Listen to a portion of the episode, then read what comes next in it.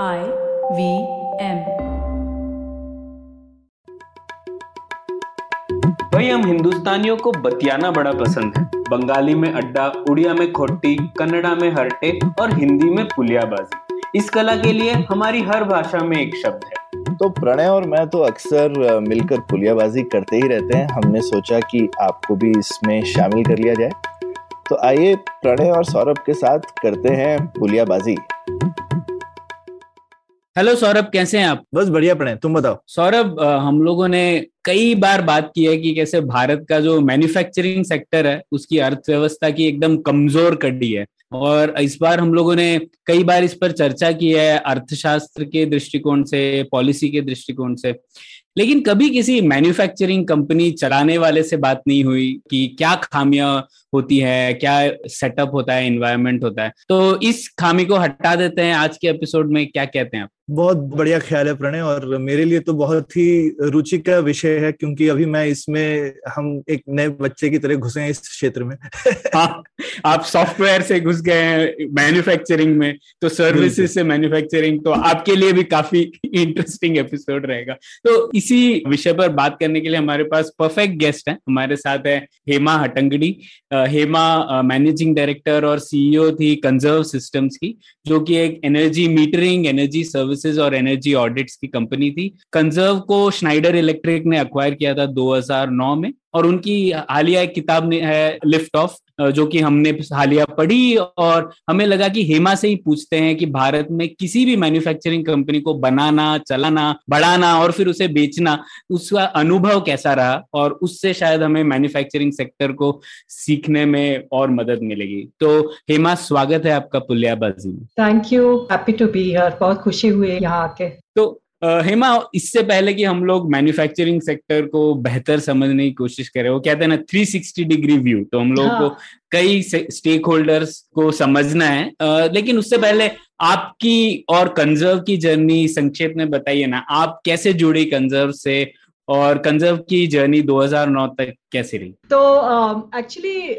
Conserve को uh, जिस uh, आदमी ने फाउंड किया, I married into his family. So my husband Ashok is an engineer, and he and his father H Vasant Rao, जो कि uh, बहुत बढ़िया इन्वेंटर, इंजीनियर, साइंटिस्ट थे। इन दोनों ने एक कंपनी uh, एनरकॉन के नाम से uh, उन्होंने शुरुआत किया, और इस कंपनी में uh, उन दिनों, मतलब I am talking about late nineteen eighties, early nineties, उन दिनों तो यहाँ का इलेक्ट्रिक सप्लाई का क्वालिटी जो था इंडिया में बहुत बुरा था। आज जरा उससे काफी अच्छा है, लेकिन in those days quality of power was bad और शॉर्टेजेस काफी थी। hmm. लेकिन कर्नाटका में, जहाँ पे मेरे फादर इन लॉ के सेटल हुए थे after his career with PNT, यहाँ पे तो एसीबी uh, जिसे कहते हैं बेस्कॉम आज उनको बुलाते हैं, they were actually giving incentives to people to come and buy more power. वो तो इंडस्ट्रीज को बोल रहे थे कि अगर आप कॉन्ट्रैक्ट डिमांड ज्यादा लेंगे तो हम आपको सब्सिडीज देंगे, और ये इसलिए कर रहे थे क्योंकि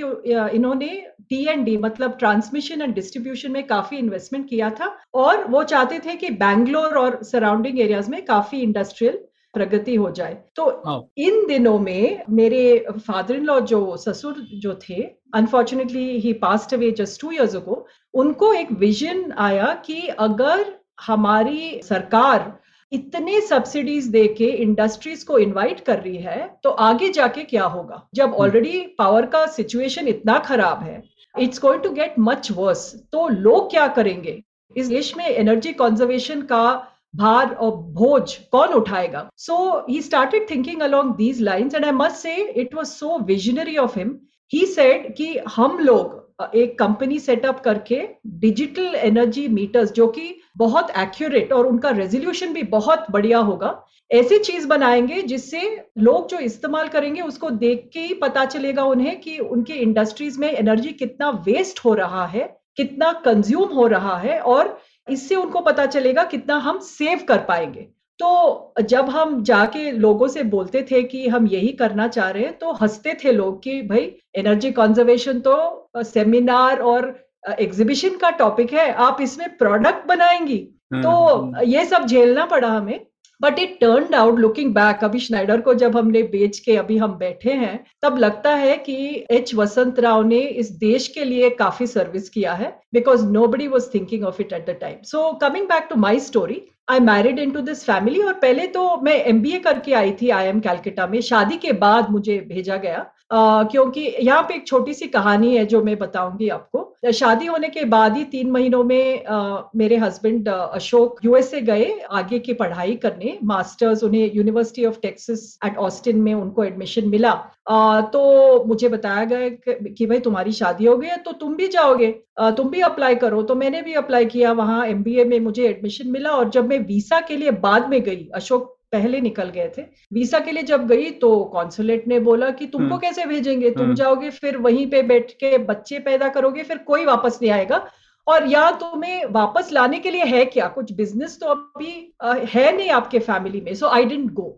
so what happened was, my in-laws encourage me to do my MBA. MBA होने के बाद जब अशोक जी वापस आए, तब मैं एडवर्टाइजिंग एजेंसी में दो तीन साल काम कर रही थी. फिर जब बिजनेस बढ़ने लगा, फैमिली बिजनेस, जो उस टाइम वोल्टेज स्टेबुलर्स बना रहा था और फिर डिजिटल एनर्जी मीटर्स शुरू मैन्युफैक्चर करने लगे, तब मैंने भी बिजनेस ज्वाइन करके उनका जरा मैंने हेल्प किया. तो पहले पहले तो यू नो ऑड जॉब्स जिसे कहते हैं ना, पेरोल रखना, एसपी रोड जाके इलेक्ट्रॉनिक कंपोनेंट्स खरीदना. मैं तो बीकॉम हूं तो ये सब मुझे सीखना पड़ा. रेजिस्टर्स के कलर कोडिंग क्या होते हैं, कैपेसिटर क्या होते हैं, you know. And Ashok was so wonderful, he used to tell me, you think of a capacitor like a flush tank, you know. He used to teach me a lot of stuff like that. So ऐसे basic से हम सीख सीख के एक दिन uh, क्या हुआ कि, and this was the turning point, हमारे फादर इन लॉ ने डिसाइड किया था कि uh, उनको मैन्युफैक्चरिंग और डिजाइन पर ही फोकस करना है. उनको मार्केटिंग, सेल्स, इससे कुछ मतलब ही नहीं था. तो उन्होंने उनके नेफ्यूज के कंपनी को सोल सेलिंग एजेंसी दे दी थी. और थोड़े सालों में जब हमारे प्रोडक्ट्स इतने बिक रहे थे और ये लोग कमीशन खा खा के बड़े होते जा रहे थे, आके हमारे ससुर से बोले कि अभी हम आपको एक्वायर करेंगे और आप सब लोग, आप, आपके फैमिली में जो सदस्य हैं, सब लोगों को हम जॉब्स दे देंगे अपनी कंपनी में. तो ये सुन के तो मुझे बहुत परेशानी हुई. मैंने कहा कि हमारी फैमिली में इंटेलेक्चुअल प्रॉपर्टी है, my husband and father in law have created this property, और हम भला क्यों ये सब छोड़ के आपकी कंपनी में एम्प्लॉइज बन जाइए. तो बिल्कुल उल्टा हो गया.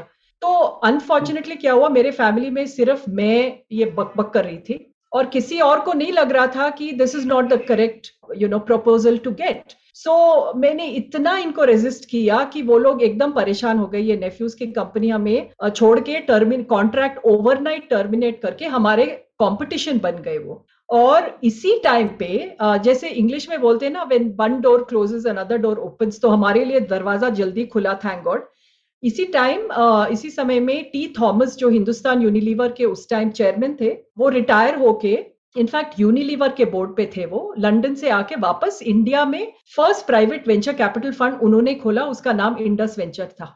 और उन्होंने हमारे कंपनी के बारे में सुन के, हमारा असेसमेंट करके, वसंत राव और अशोक से मिलके हमारे कंपनी में इन्वेस्टमेंट उन्होंने किया. और तीन साल में अशोक को एमडी बनाया गया. अशोक तो बिल्कुल बेचैन रहते थे कि मुझे भाई सिर्फ डिजाइन करना है, मुझे ये लेबर लॉ, ये सब यू नो कस्टम्स ड्यूटी बिल्कुल नहीं करना, मुझे डिजाइन करना है. तो उस साल में I was I just had my first child, तो मैं घर में थी. और अशोक रोज बेचैन बेचैनी से घर आके बहुत परेशान होते थे और बोलते थे कि भाई आज ये हुआ, तो मैंने मैं कहती थी लेकिन तुमने ऐसा क्यों नहीं किया. तो एक साल ये बातें सुन सुनकर एक दिन उन्होंने चेयरमैन से कहा, साहब हेमा को आप प्लीज एमडी बना दो, फॉर टू रीजंस, मुझे ये काम अच्छा नहीं लगता, I am no good at it, and Hema will be very good at it. तो संक्षिप्त में यही हुआ कि जिस साल में I became a new mother, Uh, उसी साल में मुझे सीईओ बनने का मौका मिला. और इस कंपनी में नुकसान था, लॉसेस थे, एक्यूमुलेटेड लॉसेस, जिसे नेटवर्थ जो कहते हैं, दैट वाज वाइप्ड आउट. एक करोड़ का सेल्स था, प्रोडक्ट्स थे, आइडियाज थे, लेकिन ब्रांड, नेटवर्क कुछ नहीं था, सेलिंग नेटवर्क नहीं था. hmm. तो इस uh, परिस्थिति में हम सीईओ बन गए थे.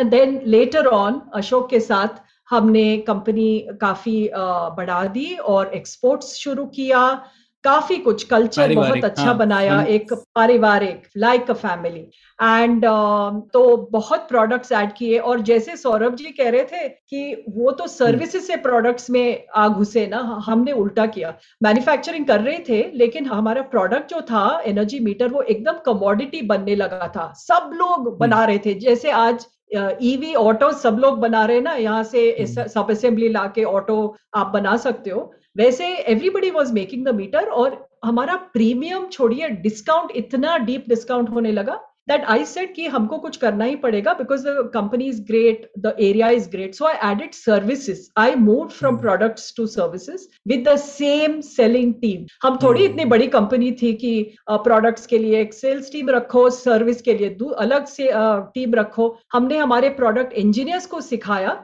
कि आप लोग कैसे कस्टमर से जाके एनर्जी कंजर्वेशन के बारे में बात करोगे। और ओवरनाइट ऑलमोस्ट ये लोग इतना यू नो सुधर गए कि नए स्किल सीख पाए कि हमारा पोजीशनिंग मार्केट में चेंज हो गया। And Schneider came to hear of us because of our energy services.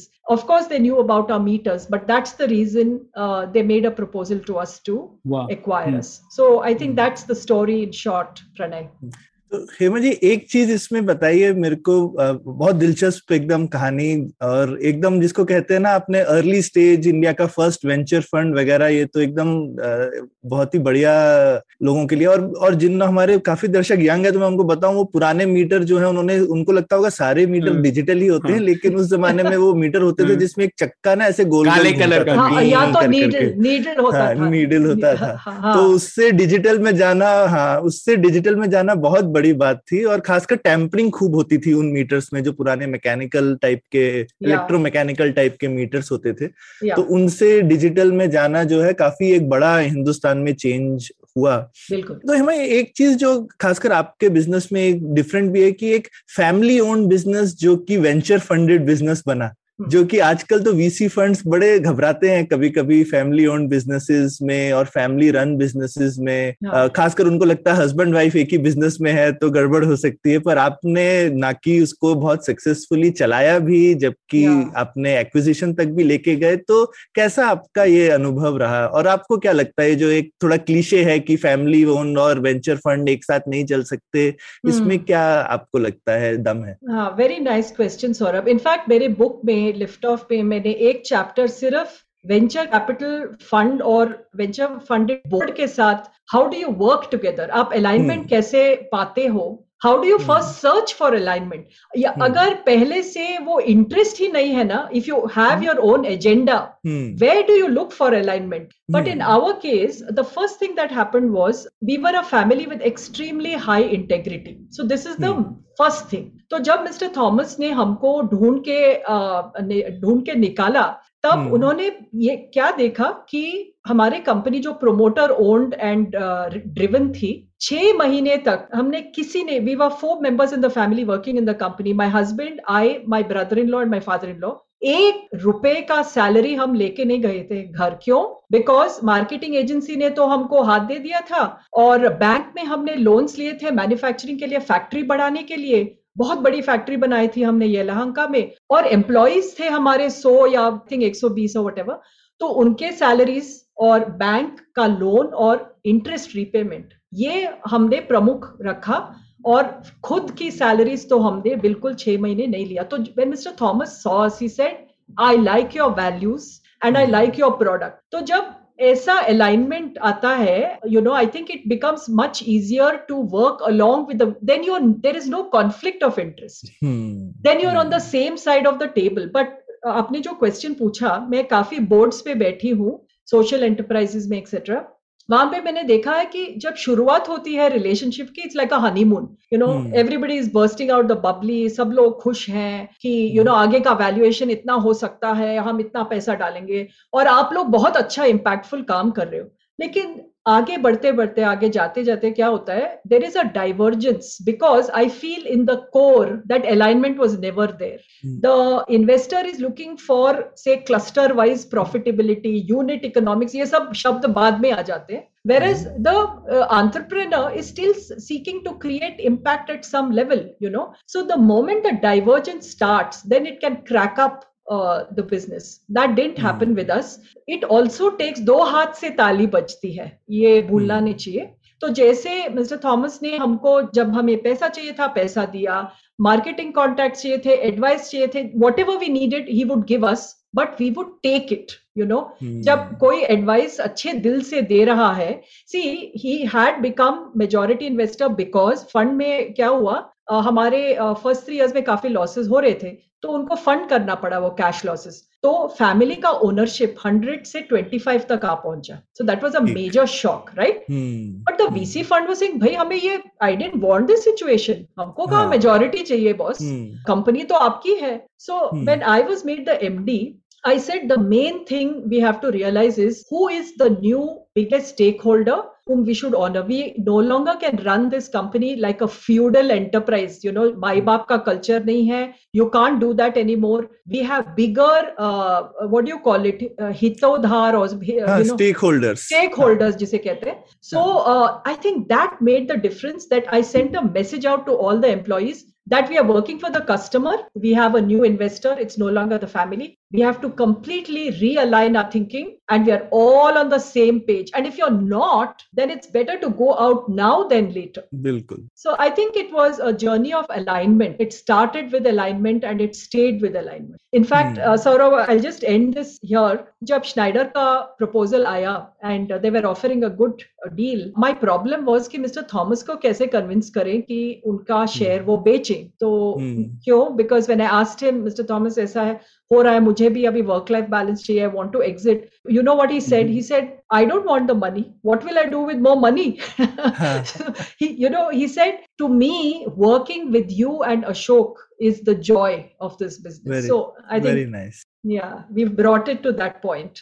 Very, very, very nice. So ये ये तो बहुत अच्छी, I mean आपका investor और basically, और सबसे अच्छा मुझे सुन के लगा, जो मैं खुद भी देखता हूँ किसी भी company में, startup में, आपका भी startup ही था, कि जैसे जैसे समय बदलता है आपको और कंपनी दोनों को एकदम ट्रांसफॉर्म होना पड़ता है. कुछ लोग अक्सर मेरे को ऐसा बोलते हैं ना कि कंपनी छोटी से बड़ी, मैंने कहा यार छोटा से बड़ा नहीं होता है ये, प्यूपा से बटरफ्लाई और बाद में पता चलेगा खरगोश और फिर हाथी बन गया, ठीक है.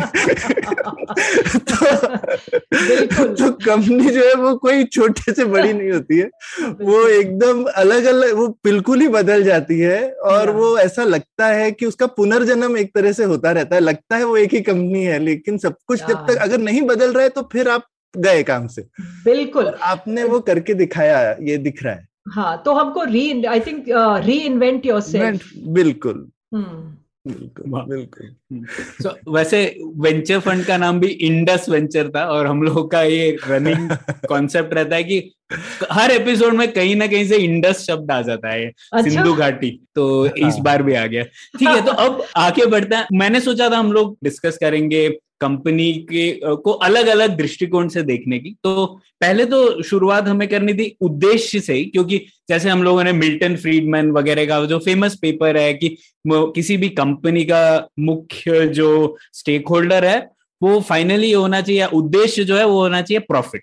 और अब काफी टाइम बाद लोग अलग तरीके से देखते हैं उसे. लोग कहते हैं कि it's not shareholder, it's also stakeholders वगैरह वगैरह. तो मैं आपसे ही जानना चाहता था कि आपने तो बिजनेस चलाया है और बिजनेस को क्लोजली देखा है, तो आपके हिसाब से किसी भी बिजनेस का मुख्य उद्देश्य, एक कोई उद्देश्य अगर चुनना हो तो क्या होना चाहिए?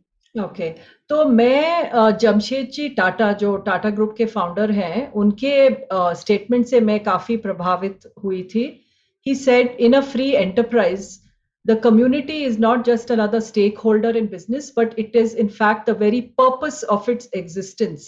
So, इसका I think everybody gets it, right? एक अगर hmm. मुक्त उद्यम हो तो समुदाय न केवल व्यवसाय में एक और हितधारक है, बल्कि वास्तव में इसके अस्तित्व का उद्देश्य है, the very reason for its existence. And I love that statement because मैंने जब मैं कंजर्व में जब C E O बनी तब ये मैंने देखा नहीं था, लेकिन बहुत साल बाद जब मैं किसी टाटा ग्रुप कंपनी के बोर्ड पे थी, तब उनके बोर्ड रूम में ये इतना सुंदर एक फ्रेम, उनका फोटो था, Jamshed ji Tata, and this statement is there in every company board room of the Tata group. तो जब मैंने इसको पढ़ा मुझे लगा, अरे बिना किसी ने हमें बताए, without anybody telling us, This is exactly what Conserve was doing in the way we ran our business. And I think मुझे एक फ्रेमवर्क मिला कि इतने साल हम Conserve में क्या कर रहे थे, जो जमशेद जी टाटा ने कहा था वो हम करते आए थे, लेकिन हमें पता नहीं था कि इतने सुंदर शब्दों में इसको हम एक्सप्रेस कर सके. तो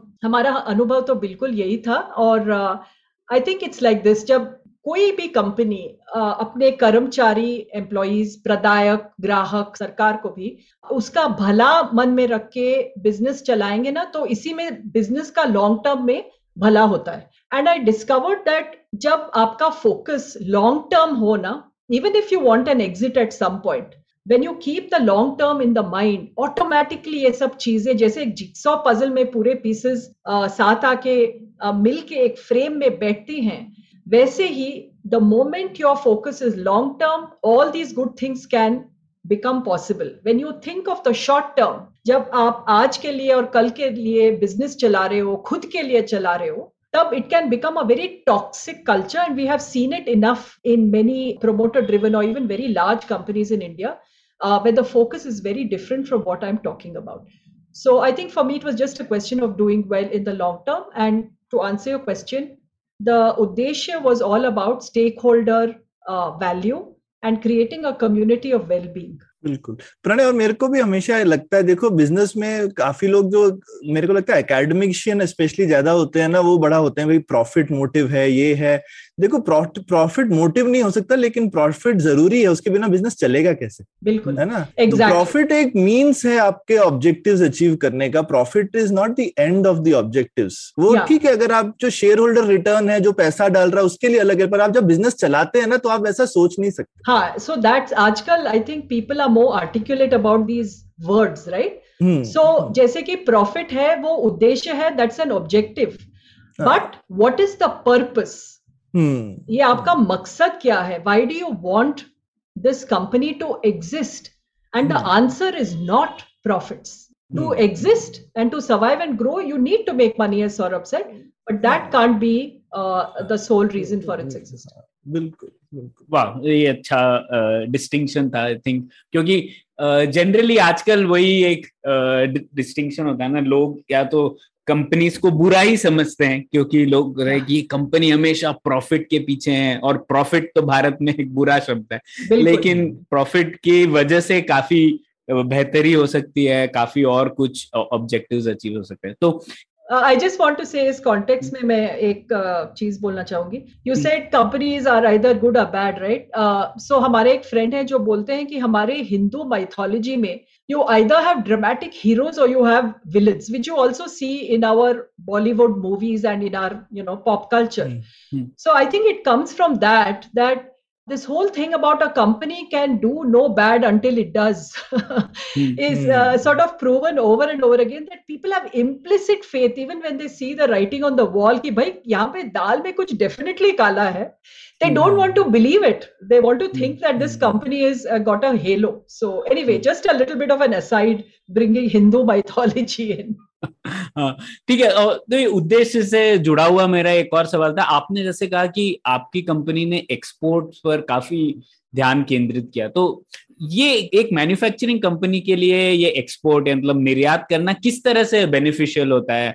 आपका क्या अनुभव रहा है? क्योंकि ज्यादातर अभी हम लोग भी देखते हैं काफी गवर्नमेंट पॉलिसीज का उद्देश्य होता है इम्पोर्ट सब्सटीट्यूशन, मतलब लोग कहते हैं कि हमें सिर्फ हमारे लोगों की डिमांड की पूर्ति करनी है, लेकिन आपकी कंपनी एक्सपोर्ट्स पर ध्यान केंद्रित कर रही थी. तो एक्सपोर्ट्स क्यों महत्वपूर्ण होते हैं किसी मैन्युफैक्चरिंग कंपनी के लिए? yeah. तो आपने मुझे पूछा था ना कि ये वीसी फंडिंग और ये थॉमस के साथ रिलेशनशिप uh, कैसे बनाया. So one of the pieces of advice he gave, which I have put in that chapter of mind, is please start exporting.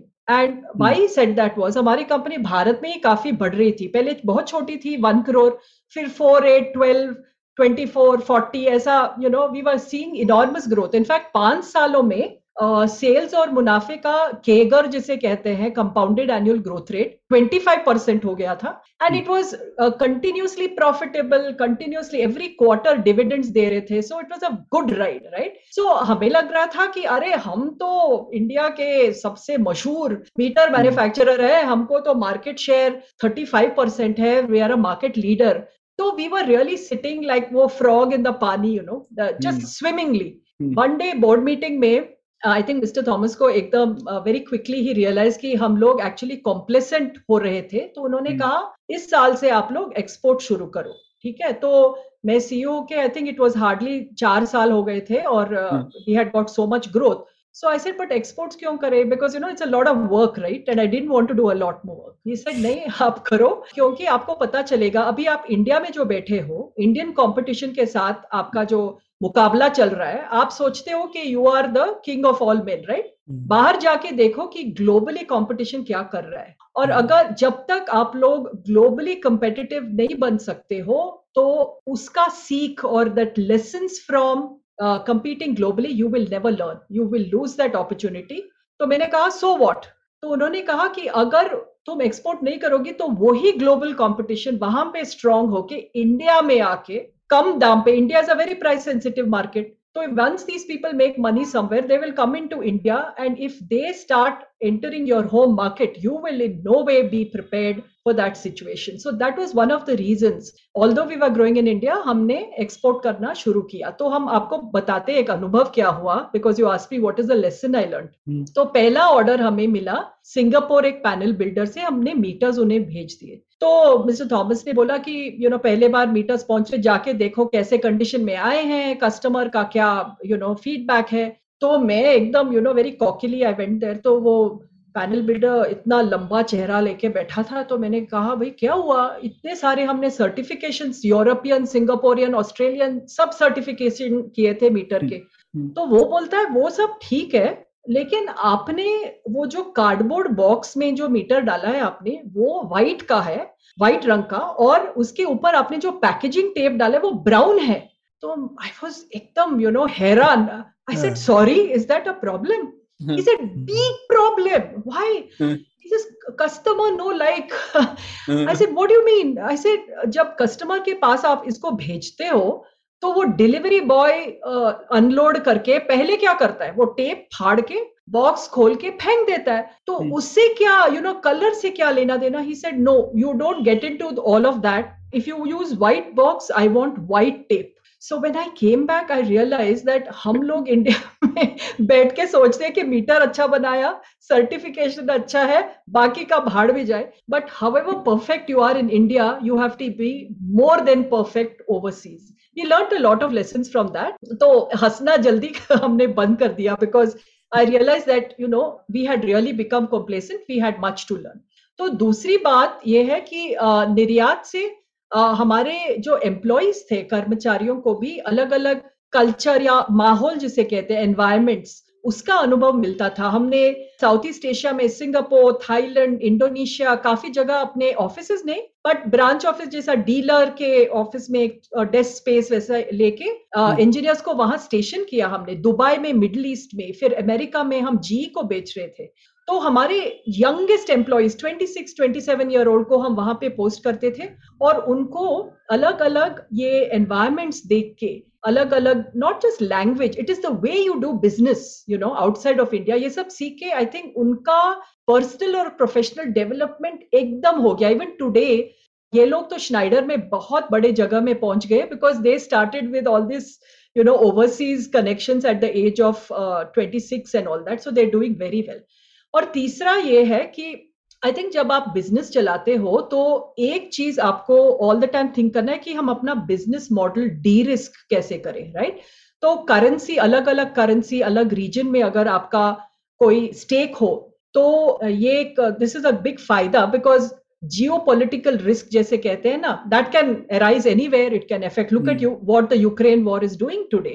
So mm. I think when we started, though although हमारी company छोटी थी, I think even at that time we were hardly sixty seventy crores, but we were selling in twenty-five countries, not through offices, हाँ mm. but through distribution network. So so, अलग currency hmm. में तो और एक क्या चीज होती है कि वो आर्बिट्राज, वो फॉरेन एक्सचेंज का ये जो होता है ना, rupee is great, but thankfully for exporters when you compare it मजबूत करेंसी से, जब आप कंपेयर करते हो इंडियन रूपी कमजोर है तो वो नेचुरली मुनाफे पर असर डालता है, and you get even more profitable with the currency arbitrage. So Uh, we found so many advantages in exporting, and Schneider was actually very happy with the fact that हम लोगों ने export करके अपने product का reliability का ये proof उनको बिल्कुल दे दिया था. In fact, जी हमारे products लेके private label करके अमेरिका में बेचते थे. Very nice, very nice.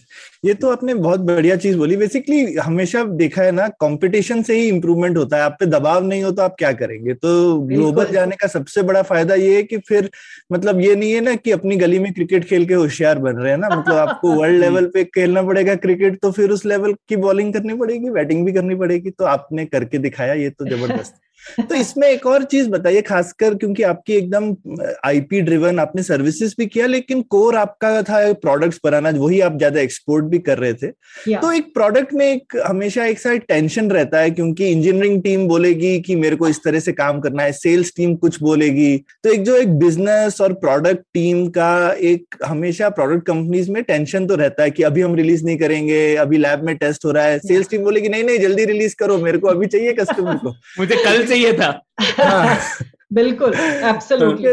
तो और और आप और आपके यहाँ तो मतलब अशोक ही जो है वो डिजाइन के हेड थे. तो ये कैसे सुलझती थी ये बात कि कैसे प्रेशर सेल्स और बिजनेस का और डिजाइन और आईपी और इंजीनियरिंग का आपने कैसे बैलेंस किया? तो जैसे आपने कहा, मैं वाइफ होके सीईओ थी और अशोक मेरे पति होके आर एंड डी के हेड थे, राइट. सो रिपोर्टिंग रिलेशनशिप में it was very clear mm-hmm. to the company that he would report to me, and he was very comfortable mm-hmm. with that. Otherwise he wouldn't have made mm-hmm. me the M D, right? bilkul bilkul. तो इस relationship में वैसे tension इस source से uh, आ सकता था, but नहीं आया because of the peculiar or the good equation that we had. लेकिन इस मामले में जब मैं market facing हूँ and I have the sales team मुझे report करती है, और अशोक के नीचे एक बहुत बढ़िया you know high tech highly dedicated team is labouring over the product. तो how do you make them understand that product कल नहीं परसों चाहिए थी मार्केट में, एंड mm. इससे mm. हमारा मार्केट शेयर ऑलरेडी इफेक्ट हो गया. तो अशोक बहुत समझदार थे, बहुत हम्बल, बहुत विनीत थे. तो as long as I could provide data, you know engineers are driven by data. तो my sales team would gather orders lost. हमारा ऑर्डर्स लॉस्ट एनालिसिस काफी यू नो रिगरस था, रोबस्ट था. hmm. हर हफ्ते hmm. हर हफ्ते हम ट्रैक करते थे. Afterwards we made it online कि हर एक ऑर्डर जो हमने लूज किया वो क्यों किया, और डिजाइन hmm. से या डिलेड प्रोडक्ट के वजह से अगर वो ऑर्डर डिले हुआ है तो वो हम जल्द से जल्द उसको एक डैशबोर्ड बना के अशोक के टीम को दिखाते थे. और एक बार I walked into a design uh, review session. Ashok chair कर रहे थे और हमें गुस्सा काफी आया था कि भाई प्रोडक्ट अच्छा है, अच्छा बना रहे हैं, हमको भी I have the same interest at heart.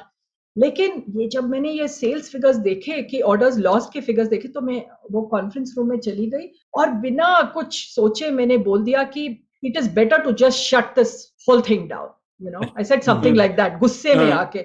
तो अशोक तो बेचारे एकदम चौंक गए. तो क्या हुआ? तो मैंने उनको नंबर्स दिखाए. मैंने बोला कि काफी महीनों से हमको ये पता है, लेकिन आप अब भी कह रहे हो कि बेल्स और विसल्स और भी इसको बढ़िया करेंगे, क्वालिटी टेस्टिंग करेंगे, तो आप ये करते रहोगे तो नामुमकिन. hmm. तो immediately in front of his team, you know what he said, he turn to his team and said, Hema ji ठीक कह रहे हैं. You know he used to demonstrate a lot of respect and he said Hema ji is right.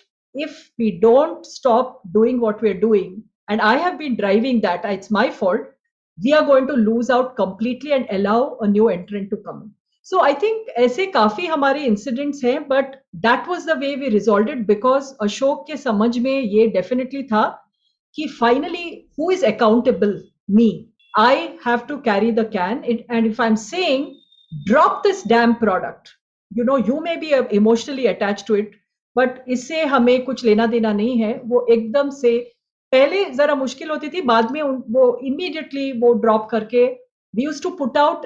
जैसे chips chipsets में ना bug list होता है, so I told Ashok bug list जिसे कहते हैं ना, it comes with a list of bugs. So I said when we put our product out, let's say that these are the features we have not yet tested, but you are getting all the other eighty percent of the performance is there. So it's like, you know, we are telling the customer, we are aware of the fact that these two, three things are not working. So it was mm. an amazing success. You know why? Because customer तो चाहता था कि Conzerv का ही product use करे, क्योंकि हमारा support तो एकदम बेहतरीन था. कोई customer का कुछ बड़े company में fault हुआ तो अशोक खुद जाके उनके साथ बैठ के वो you know uh, समस्या का हल करते थे. So they wanted our product and they were very upset when we delayed it. So mm. that is how we sort of uh, found a, a solution. हम्म वो भी आपने बिल्कुल ठीक बोला. मतलब अक्सर इंजीनियरिंग का वो रहता है ना, एकदम परफेक्ट जो है वो अच्छे का एनिमी बन जाता है. और इंजीनियर तो वो चाहते हैं, लेकिन एक ये बिजनेस बैलेंस, इसीलिए मेरे को लगता है कि बिजनेस पर्सन ही ला सकता है. तो शायद आपकी कंपनी में एक सक्सेस का ये भी है कि पावर बैलेंस थोड़ा बिजनेस के हक में था.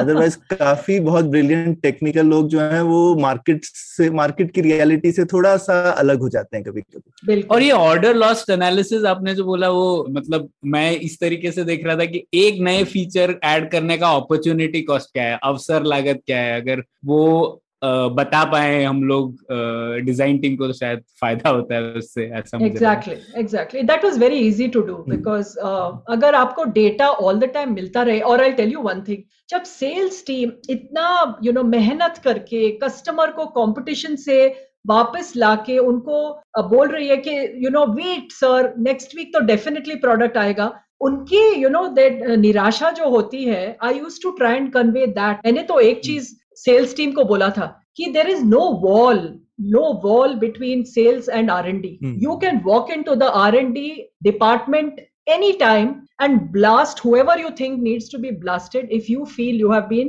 done out of an opportunity. अगर आपने कोई मौका खो लिया हो hmm. तो आपको पता चलेगा किस R and D engineer का ये responsibility था. आप जाके उनको you go and tell him directly because it has hurt you. And that was the culture we had. They didn't have to wait कि M D तक जाएगा फिर M D से नीचे आएगा, ऐसे कुछ नहीं था हमारे कंपनी. एकदम straight lines, no side. सीधे सेल्स का दर्द सीधे इंजीनियर के दिल में, आ ऐसे.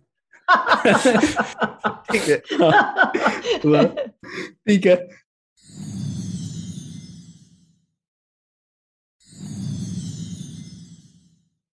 इससे ही जुड़ा हुआ एक सवाल था, क्योंकि आपकी प्रोडक्ट्स कंपनी थी पहले, तो इंटेलेक्चुअल प्रॉपर्टी प्रोटेक्शन हमें पता है भारत में काफी कमजोर है. हर एक प्रोडक्ट का जल्द से जल्द एक डुप्लीकेट बन के आ जाता है, और कॉस्ट सेंसिटिव मार्केट है तो लोग शायद डुप्लीकेट प्रोडक्ट्स भी प्रेफर करते होंगे. तो आपको क्या लगता है इंटेलेक्चुअल प्रॉपर्टी के मामले में मैन्युफैक्चरर पर क्या असर होता है इस कमजोर व्यवस्था की वजह से, और क्या करना चाहिए सरकार को इंटेलेक्चुअल प्रॉपर्टी के ऊपर? हम्म तो पहले आपको मैं जरा Conzerv के आईपी के बारे में बताती हूँ कि हमारी ताकत जो थी अशोक के आर एंड डी में थी. We say our innovation was our engine, उसके बिना कुछ नहीं था. तो हम हर साल uh, हमारे सेल्स रेवेन्यू आमदनी का five percent R and D पे इन्वेस्ट करते थे, which is quite a lot you know for a growing company. It was a lot of money. And each year that percentage, like we started with two, then three percent, and as the base grew bigger, five percent of a bigger base is a lot more money, right? But we wanted to do that. और uh, हमारे chairman का भी यही कहना था कि uh, आप जितना R and D और मार्केटिंग में इन्वेस्ट करोगे उतना ही वो बॉटम लाइन को, it will show up in results if you manage the rest of it well. और अशोक और उनके R and D टीम की मेहनत पर तो कोई आई थिंक मूल्य भी लगा नहीं पाते थे. So we were very fiercely protective of our IP. हमारे इसमें एक मोटो था कि हमने जो बनाया है उसको तो डेफिनेटली डिफेंड करेंगे डुप्लीकेट से.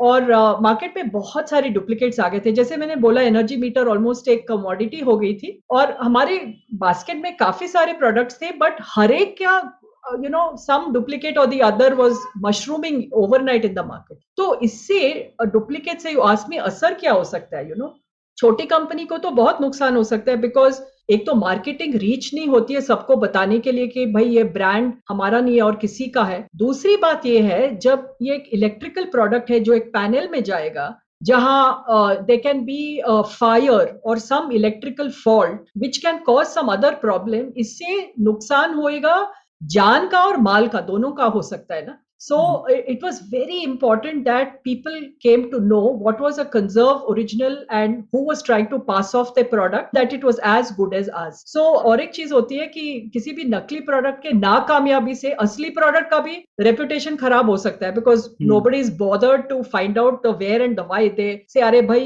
इसको हमने यूज किया, ये एकदम यूजलेस था और आइंदा इम्पोर्टेड प्रोडक्ट खरीदो. I have heard decisions made like that also, right. तो कभी कभी हमको क्या करना पड़ता था, companies I mean we had to spend काफी सारा पैसा खर्च करना पड़ता था लोगों को जागरूक करने के लिए कि you know we had to make them aware that these are the consequences if you use a non tested product और a cheaper product. In the long run you are going to suffer these these damages. So वैसे वो लगता था फिजूल का खर्च था, but we had to do it, right. And एक बार I will tell you one story. हमारे कंपनी में एक आर एंड डी एम्प्लॉई था, बहुत सालों से हमारे, he was one of our first hires. तो एक दिन काफी सालों के बाद उसने हमारे काफी सारे डिजाइन्स, उन दिनों ना वो software, alarm systems, IP protection, online ये सब कुछ नहीं था. It was all very simple, floppy drive and you could walk out with anything.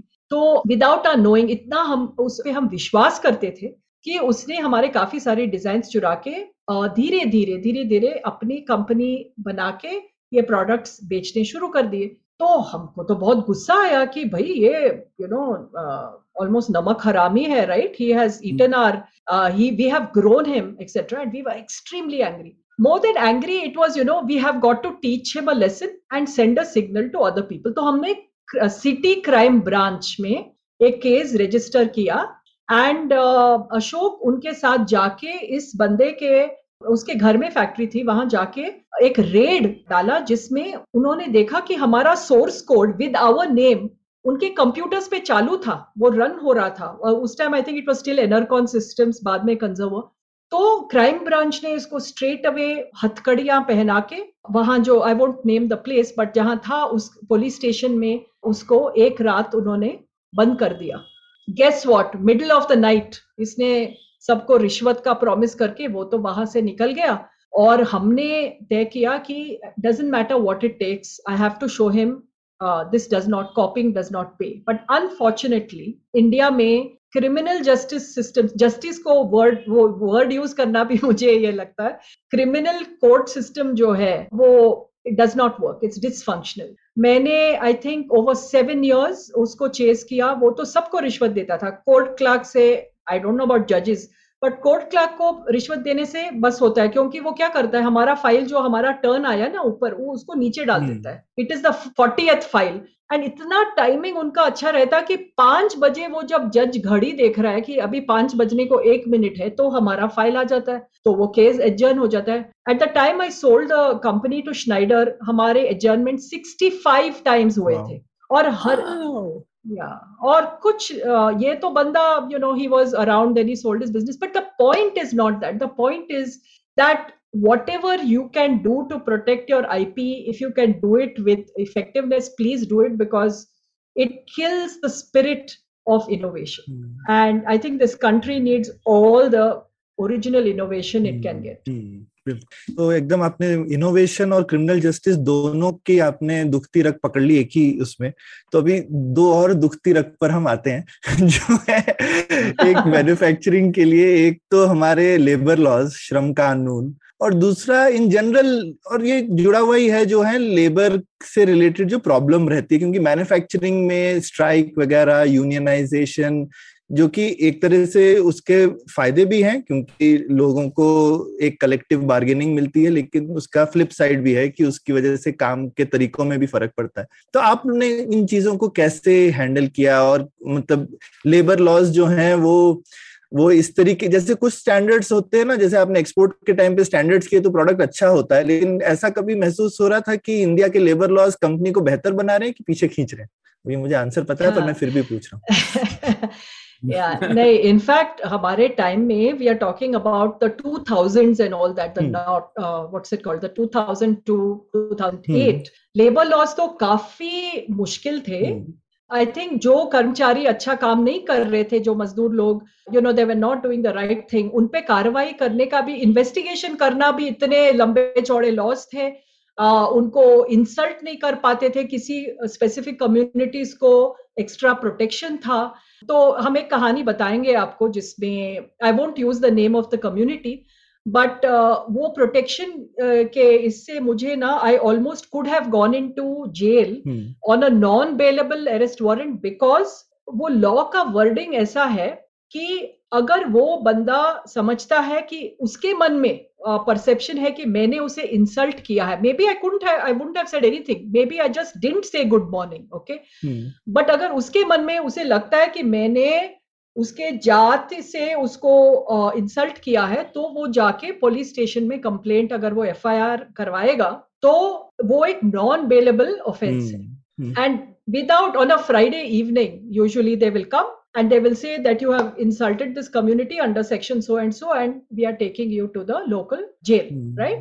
So this could have happened to me, but I'll tell you what I did. And I think ye isme yahi seekh hai ki kabhi kabhi na laws hai, books hai, Industrial Disputes Act hai, that is good for us because at least wo kanoon hai usme, lekin kabhi kabhi I think business leaders ko instinct aur अपने gut से, जो gut feel से अभी मुझे क्या करना है, आई uh, think उससे जो हम कर पाते हैं, that is what will save the day. So I will tell you the story which will answer your question about unions also. तो हमारे कंपनी में तो यूनियन नहीं था, क्योंकि अशोक के पिताजी ने जैसे यू you नो know, एक paternalistic very beautiful wonderful culture of family, we used to look after all their needs, you know they never had a complaint, ऐसा माहौल था, ऐसा कल्चर था कंपनी में।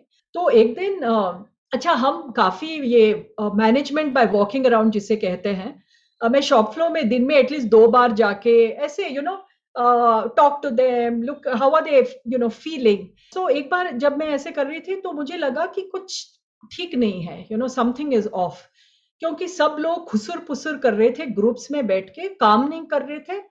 और uh, मैंने एक गार्डनर को uh, हमारे फैक्ट्री के पास एक स्लम था, वहां से हमने Uh, किसी को अपॉइंट uh, करके गार्डनिंग में डाला था। टोटली अनस्किल्ड था।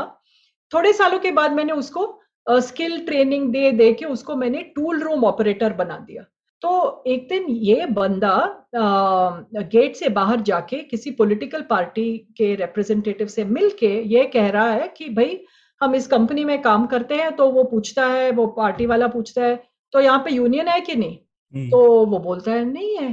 तो क्यों नहीं है? कहता कि नहीं है। सो ही सेज अच्छा नहीं, करवाना पड़ेगा अभी। तो इसको बोलता है कि फिर अंदर जाओ वापस और सब लोगों से बात करो, लेकिन इकट्ठा नहीं बात करना, एक एक दो दो लोगों को बाहर लेके जाओ या चाय पीने के लिए लेके जाओ, धमकी दो, आ, औरतों को रेप का ये करो और मर्दों को बोलो कि हाथ पांव काट लोगे और यूनियन बना देना अभी। ये तुमको अगर तुम नहीं बनाओगे तो हम तुमको you know we will trouble you. तो ये बंदा अंदर आके टूल रूम में, मैंने उसको टूल रूम इतना अच्छा बना के दिया था और वो अकेला था वहां, उस वहां का राजा। तो वहां ये एक एक दो दो लोगों को लाके उनके मन मन में ये सब भर रहा था। तो as I was walking around I notice something is wrong, but ये लेबर लॉज ऐसे हैं, उसमें लिखा गया है कि if the labour wants to form a union you shall not stop it, that's okay, that's fair, है ना? अच्छा, so what do they consider as stopping the formation of a union? That is also a matter to be considered. So if I walk around and you know I use my power and authority to make them feel that ah तुम लोग ऐसा कुछ काम करोगे तो मैं आज ही तुमको you know I will take action against you, you can't even be seen to be intimidating जिसे कहते हैं। तो हमने ये सब नोटिस किया और हमने एचआर मैनेजर को बुलाया। उन दिनों में तो आईआर ऐसा we didn't need because we had very few people. Called my HR guy and said Sam कुछ दाल में डेफिनेटली काला है यार, क्या हो रहा है? तो उसने मुझे ये सब बताया कि ये पार्टी वाले इसको बुला रहे हैं, ये लड़का वहां जा रहा है। एंड तो मैंने बोला कि आपने बोला क्यों नहीं कुछ? तो वो बोलते हैं हम कुछ नहीं कर सकते और मैडम आप बिल्कुल हमें प्रॉमिस कर देना कि आप किसी से कुछ नहीं कहेंगे और ना आप आपका आवाज यू नो रेज करके कुछ किसी से बात करेंगे या क्वेश्चंस पूछेंगे। आई सेड ओके बाबा, I I can hear you but I don't have to listen to you. तो मैंने क्या किया, when I realise that this is beginning to get very ugly for no reason at all, मैंने next day हम एक benchmarking visit करवाते थे where every quarter all our management team would go visit some place. So I sent the entire team including Ashok, H R, this guy, everybody. मैंने बोला Wipro Mysore, Wipro peripherals जाके देख के आ जाओ. सब लोग बाहर निकल गए. तो मैंने क्या किया, I had to be sure that I was not doing the wrong thing, but I was working from my gut. I decided to move. ये लड़के का जो tool room का machinery था ना, equipment, उसको मैंने बाहर निकाल के shop floor के बीच में डालने का मैंने ये किया decision. लेकिन उसका क्या हुआ, वो जो टूल रूम जब बना था ना, वो खुला, इट वाज अ खुला जगह, and then I put in that thing and then the wall and the door was fitted, so this press couldn't come out of the room. So I got दो आदमी को, मैंने labour को बुला के हथौड़े, हैमर्स लेके वो वॉल ब्रेक करके वो बेंच प्रेस निकाल के शॉप फ्लोर के बीच में डाला. मैंने क्यों किया, बिकॉज आई रियलाइज जब तक ये बंदा अकेला अंदर बैठा है, he will do all useless stuff and nobody knows, there is no monitoring. तो मैंने उसे high bench पे center में पहले बिठा दिया and I made him very comfortable because he could have accused me of insulting him. तो फिर next thing what I did, हमारे पुराने जो सत्तर employees थे, मैंने ऐसे I just sent word to them कि मैं आज बिल्कुल free हूँ, team पूरी चली गई है, आपको मुझसे कुछ बात करनी है तो मैं एकदम सुनने को तैयार हूँ, आप लोग आ जाओ. तो सत्तर लोगों में से आई थिंक पच्चीस लोग आ गए कॉन्फ्रेंस रूम में. मैंने दरवाजा खुला छोड़ा so that nobody would say anything, और आई स्टार्टेड अ कॉन्वर्सेशन, कैसे हो, फैमिली में क्या हो रहा है एंड ऑल दैट. तो ऐसे जब हम बात करने लगे तो इनमें से दो तीन लोग इंक्लूडिंग अ मेल रोने रोने लग गए. तो मैंने बोला क्या हुआ, तो वो डर रहे थे. सो दे सेड नहीं हम कुछ बोल नहीं सकते. तो आई सेड नहीं बोलने की जरूरत नहीं है, लेकिन मैं बोल सकती हूँ आपसे कि हम लोग पंद्रह सालों से, जब से पप्पा, माय फादर इन लॉ, उनको पप्पा कहते थे, पप्पा ने जब ये फैक्ट्री खोली थी तब आप सैलरी एडवांस लेते थे लड़की के शादी के लिए, घर के एडवांस के लिए. तब हमने कभी आपसे पूछा नहीं कि ये एक डिस्प्यूट्स एक्ट का बुक है, किसी बुक को हम रेफर करके डिसीजन देंगे. हमने तो दिल खोल के आपको पैसा दे दिया और आपने यू नो प्रगति की अपने फैमिली की, और आपके स्किल्स के बढ़ गए हैं. लेकिन आप अगर कुछ भी सोच रहे हो जो आपके, it's not with in your control and but you are being forced to do something, if you do it you are free to do it, I can't stop you. But that's when ये industrial disputes, वो मेरे पास वो act था. मैंने बोला कि अगर ये बुक हमने खोलना पड़ा बिकॉज ऑफ यू, फिर वो कभी चैप्टर बंद नहीं होएगा. हम लॉकआउट uh, करेंगे, आप स्ट्राइक करोगे, फिर आप हम ये करेंगे, आप वो करोगे, और ये जो हमारी पंद्रह साल की रिलेशनशिप थी वो भाड़ में जाएगी. All of them started crime and they said madam but the problem is हमको डिमांड्स ही नहीं है. ये लोग बोल रहे हैं कि चार्टर ऑफ डिमांड्स बनाओ, थर्टी परसेंट सैलरी इंक्रीज करवाओ. And they told this bugger that you know we don't want any more increase, we are, the company is already so generous with us. So they said what should we do now. So I told them, even that I'm forbidden by law to tell you what to do. आपके दिल में जो है ना, आपके दिल में जो है वो आप कीजिए. And मैं बाहर निकल गई. You won't believe it. पंद्रह मिनट में इन सत्तर लोगों ने एक मुझे मेमोरेंडम हाथ से लिख के दिया, पूरा लिखा था कि ये बंदा हमें फोर्स कर रहा है और हम अभी ये आपको ये कर रहे हैं, we are making an announcement कि हम विड्रॉ कर रहे, कोई चार्टर ऑफ डिमांड्स नहीं है, हम बहुत खुश हैं, हमको इससे कोई मतलब ही नहीं है. So that is how before my management team came back I dissolve the whole problem. But अच्छा, तो रहा प्रॉब्लम इस लड़के का, because he I could have gone into jail, you know the HR guy came and said madam आपने सब छोड़ के इस आदमी को क्यों, because he is that protected community. तो मैंने कहा I don't care, you know jail में जाना तो जाएंगे, व्हाट इज देयर.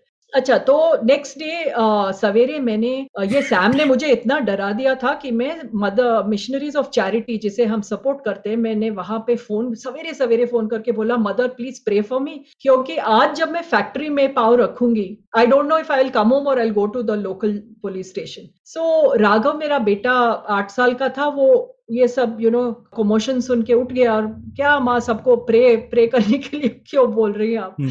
तो मैंने उसको कहानी बोल दी. तो वो बोलता है अच्छा वो लड़का जो है ना आप उसके बारे में वरी कर रहे हो ना, वो पहले क्या करता था. तो मैंने बोला वो गार्डनर था, मैंने उसको ऑपरेटर बनाया. तो वह कहता है उसको आप वापस गार्डन में डाल दीजिए. तो मैंने बोला my God this is such a clever response. तो मैंने लॉयर से पूछा कि हम इसको कैसे मैनेज करें. तो कुछ प्रॉब्लम नहीं है, उसी लेवल पे अगर ये टूल रूम सुपरवाइजर है, गार्डनिंग सुपरवाइजर, उसी ग्रेड पे आप उसको गार्डन में डाल दीजिए. And that is exactly what I did. My son solved my problem. Mm. And फिर after that, we never had a problem with unions. But I think companies need unions to maintain healthy relationships if they are not doing a good job of it. तब तो मजदूरों को अपनी आवाज उठाने के लिए कोई तो mechanism चाहिए होती है, which is why I think this whole concept was formed. But मैंने देखा है काफी बड़े M N Cs में अगर healthy relationship आप रखो, जैसे मैंने आगे कहा था ना कि if you have everybody as a part of the family, you keep them in your mind every time you're making a decision and have open channels of communication. I don't think uh, you should have a problem. Uh, but of course, some unions can get toxic. So this is what I think about uh, unions mm. and labor law. Mm. But labor law काफी अभी हमारे देश में आज भी जो भी reforms हुए हैं काफी हुए हैं. हमारे time में तो ladies औरतें night shift नहीं कर सकती थी when we were running three mm-hmm. shifts. Then क्या हुआ वो I T, I T S, NASSCOM, NASSCOM के वो जो I forget the name of the gentleman who was the uh, head of Devang. NASSCOM. No, no, much no. before Devang. H C L के ये थे वो.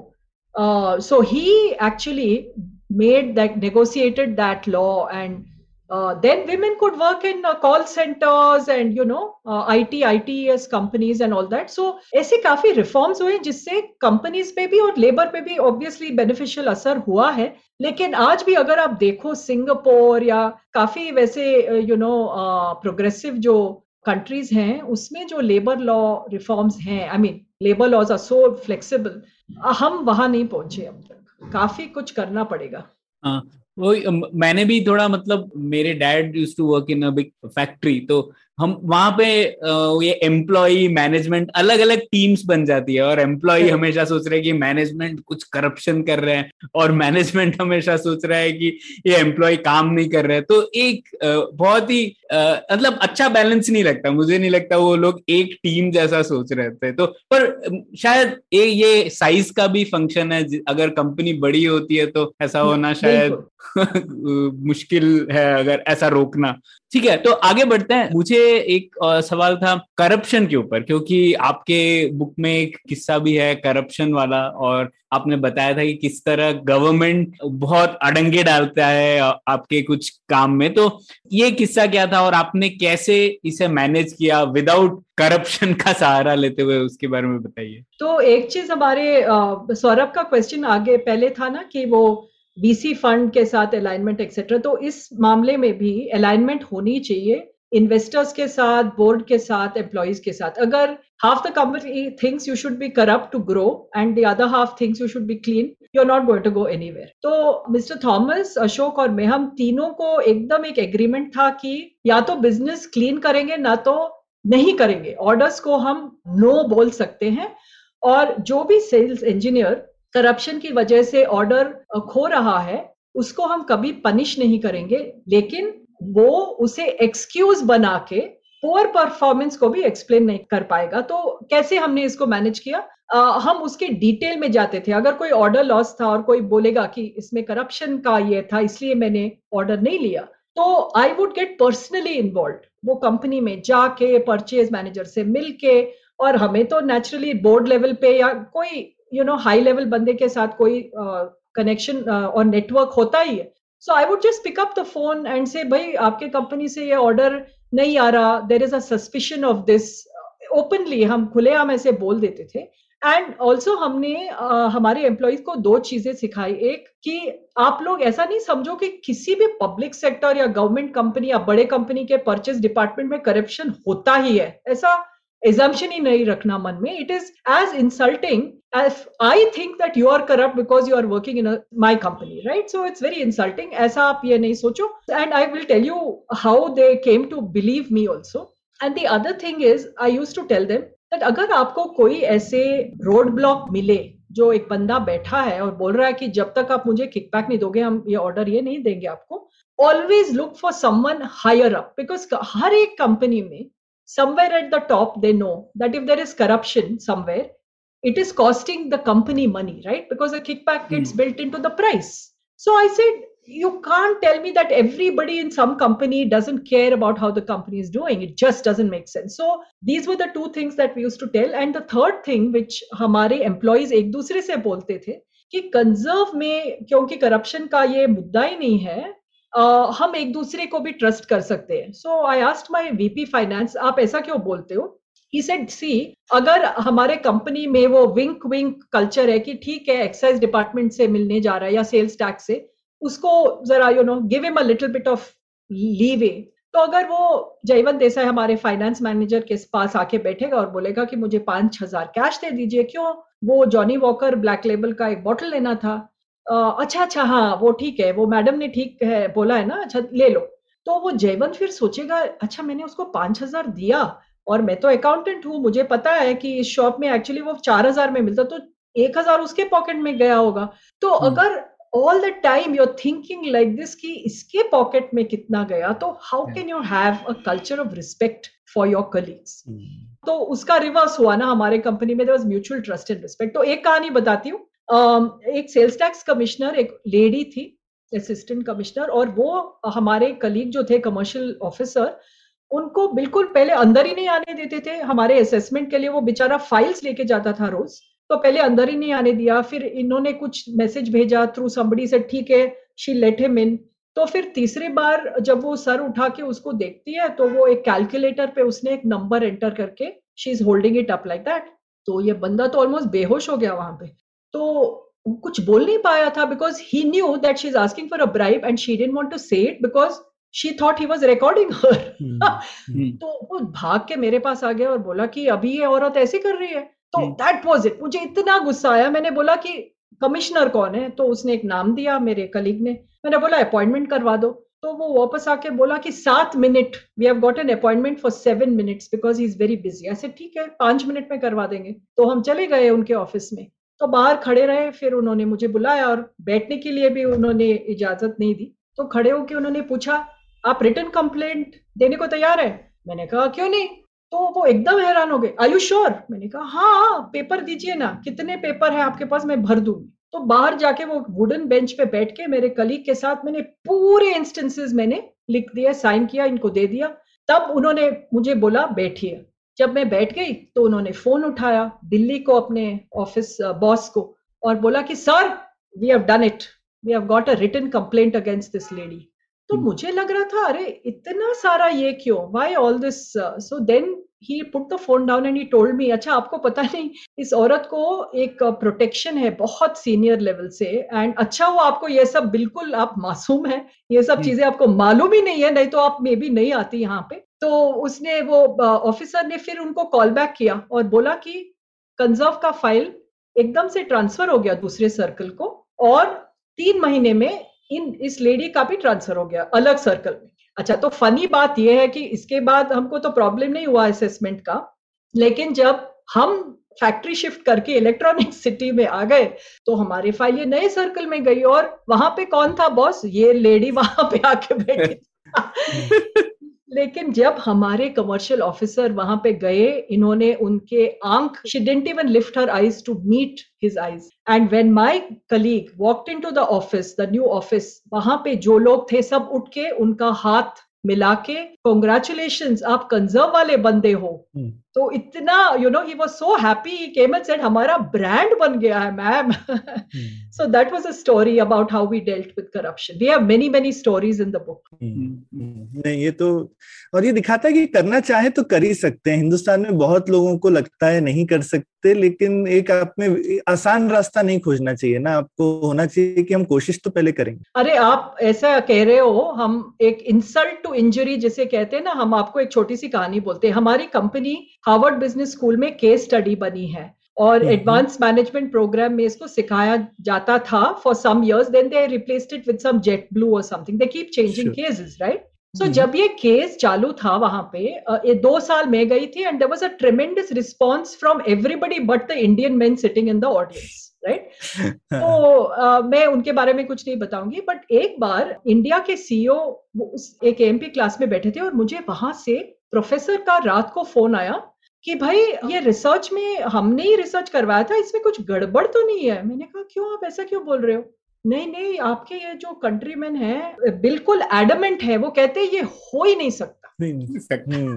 it is impossible that she is telling the truth. Mm. So I went and had dinner with him and his wife and I said, come on, don't tell me you're going to pull the case because some of my countrymen don't do the right thing. Mm. So, but I just wanted to tell you that, जैसे आपने कहा ना कि I think people believe it's easy. जैसे मेरा एक friend थे, एक CEO of a multinational company, you know what he said, Hema, if a labour inspector comes to my office and is asking for fifteen thousand rupees, what what is my cost benefit? Do I waste two hours of my manager's time or do I pay the man fifteen K and save some money and send him off? तो हमारे company ऐसे में ऐसे questions कोई पूछता ही नहीं था. There was no question of cost benefit. करना ही नहीं है तो नहीं करना, नहीं करना. उससे उससे एक रेपुटेशन भी बन जाती है, फिर मांगने वाले भी नहीं मांगते. एग्जैक्टली, डरते हैं. एक बार बन जाए रेपुटेशन तो बहुत अच्छा है. तो तो ये बहुत बहुत बढ़िया आज की चर्चा रही. आखिरी सवाल पर आते हैं हेमा. हाँ. कि आपने तब मैन्युफैक्चरिंग कंपनी चलाई और वो भी एकदम स्टार्टअप की तरह. आपकी ऐसी नहीं कि पुश्तैनी फैमिली बिजनेस था, लेकिन ऐसा नहीं कि पुश्तैनी फैमिली बिजनेस था, है ना. एक नई कंपनी, प्रोडक्ट कंपनी आपने बनाई, लेकिन बहुत ज्यादा मैन्युफैक्चरिंग टाइप की स्टार्टअप्स नहीं है इंडिया में अभी भी. हाँ. हाँ. तो आपको क्या लगता है कि ये क्या खामी है इंडिया में, हम और क्या कर सकते हैं ये और बढ़ाने के लिए? बाय द वे, और ये सिर्फ इंडिया में नहीं है, आई मीन बाकी जगहों पे भी मैन्युफैक्चरिंग हर जगह मुश्किल होता है करना. सर्विसेज और सॉफ्टवेयर वगैरह में जैसे बोलते हैं, bits easier to move than atoms, तो वो हमेशा आसान रहता ही है. लेकिन फिर भी उनको ध्यान में रखते हुए भी क्या हम कर सकते हैं ऐसा? एक तो ये मुश्किल हिंदुस्तान में ही क्यों है ज्यादा, और क्या हम कर सकते हैं, क्या सरकार कर सकती है इस चीज को और उत्साहित करने के लिए और प्रोत्साहन देने के लिए? अच्छा, तो अगर आप ये मुझे दो साल पहले पूछते ना, तो मैं एकदम निराशा से आपको I would have told you we have missed the manufacturing train, बस ऐसा कुछ बोल देती थी. लेकिन अभी जो पिछले I think fifteen, eighteen, twenty-four months में जो पीएलआई स्कीम जो अभी गवर्नमेंट ने शुरू किया है, स्टार्टअप इंडिया स्कीम में जो actually they are seeing a lot of traction, उससे मुझे अभी थोड़ा सा I feel a little hope that somewhere at the policy and execution level, it's not just policy, then you have to execute. The hmm. speed at which and the thought with which the policy has been made.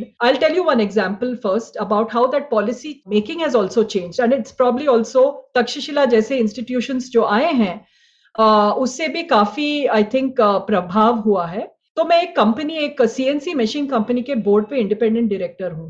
तो एक board meeting पे वो chairman हमसे बोल रहे थे कि पता है आज जब हम यहाँ पे आ रहे थे मीटिंग के लिए, मुझे एक फोन कॉल आया और वो नीति आयोग से, it is a person whose job it is to get feedback from manufacturing large industries in the country, ये पूछने के लिए कि हम ये ये ये पॉलिसीज करने जा रहे हैं पीएलआई में, स्टार्टअप इंडिया में, and we want your advice on it. And he says, he told him, आप मुझे क्वेश्चंस ईमेल करो. जब वो आ गए, इन्होंने रिस्पॉन्स भेज दिए, फिर उन्होंने फीडबैक दिया कि आपने ये जो कहा था हमने उसका नोट किया है and we are going to take it into consideration. तो ऐसे पहले कंसल्टेशन का प्रोसेस होता ही नहीं था, कोई सोचता नहीं था. I think now there is an urgent recognition of the fact that if at this time, specially pandemic and everything that has happened, if we don't do now the things that we are doing when the market has given us the opportunity. There are problems with China, there are problems with Russia, more with China, and that is where the opportunity is for India. I think P L I scheme के और startup scheme के under ही काफी सारा advancement हो रहा है. But, but, and there is a big but. Three, four things. एक तो power का problem है. Unfortunately, that dichotomy की generation costs money, distribution costs money, uh, transmission costs money. Then when it comes to distribution, you are giving it to people and then somebody tells you don't charge the customer, right? For, right. Huh? So that problem, that dissonance, even today, uh, lakhs of crores of rupees, and today we are talking about Bombay having two days of power supply left, right? Huh. So this kind of power ka problem jo hai, and uh, the cost, then interest rates being extremely high still, and labor law reform jo hum bol rahe the, I think, and land, जमीन, I think under the P L I scheme you don't have to worry about that. But अगर कोई छोटी सी startup को जगह चाहिए एक छोटी सी factory बनाने के लिए, I think आज भी काफी सारे प्रोसीजर्स, ये क्या बोलते हैं उसको, सिंगल विंडो क्लियरेंस है ही नहीं. Uh, there are some, somebody was telling me there are some eighty-three clearances to be obtained for one type of industry. So this kind of complexity आज भी है हमारे देश में. And when you look at other uh, neighboring countries who have done well, I think हमको काफी सारी चीजें अभी करनी हैं. But we have made a start. It is better than nothing. हम्म, ठीक है. नहीं, बहुत बहुत आपने संक्षेप में पर एकदम जिसको कहते हैं कॉम्प्रिहेंसिवली बताया कि क्या करना चाहिए. ये इससे पता चलता है ना, जिन लोगों ने खुद से किया हुआ होता है वो एक लाइन में बता देते हैं कि क्या ये ये ये चीज करनी है. तो ये बहुत बहुत बढ़िया आज की पुलियाबाजी रही हेमा. बहुत कुछ सीखने को मिला मुझे तो, और उम्मीद है हमारे श्रोताओं को भी मिला होगा. तो श्रोताओं से भी रिक्वेस्ट है, बताइएगा आपको कैसा लगा ये एपिसोड, और अपने सवाल कमेंट्स जरूर हमको भेजिए ट्विटर पे, यूट्यूब पे, ईमेल पे, जहां पर आपको अच्छा लगे. धन्यवाद हेमा.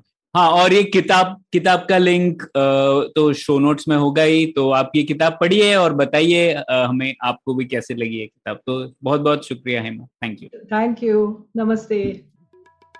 उम्मीद है आपको भी मजा आया. यह पॉडकास्ट संभव हो पाया है तक्षशिला इंस्टीट्यूशन के सपोर्ट के कारण.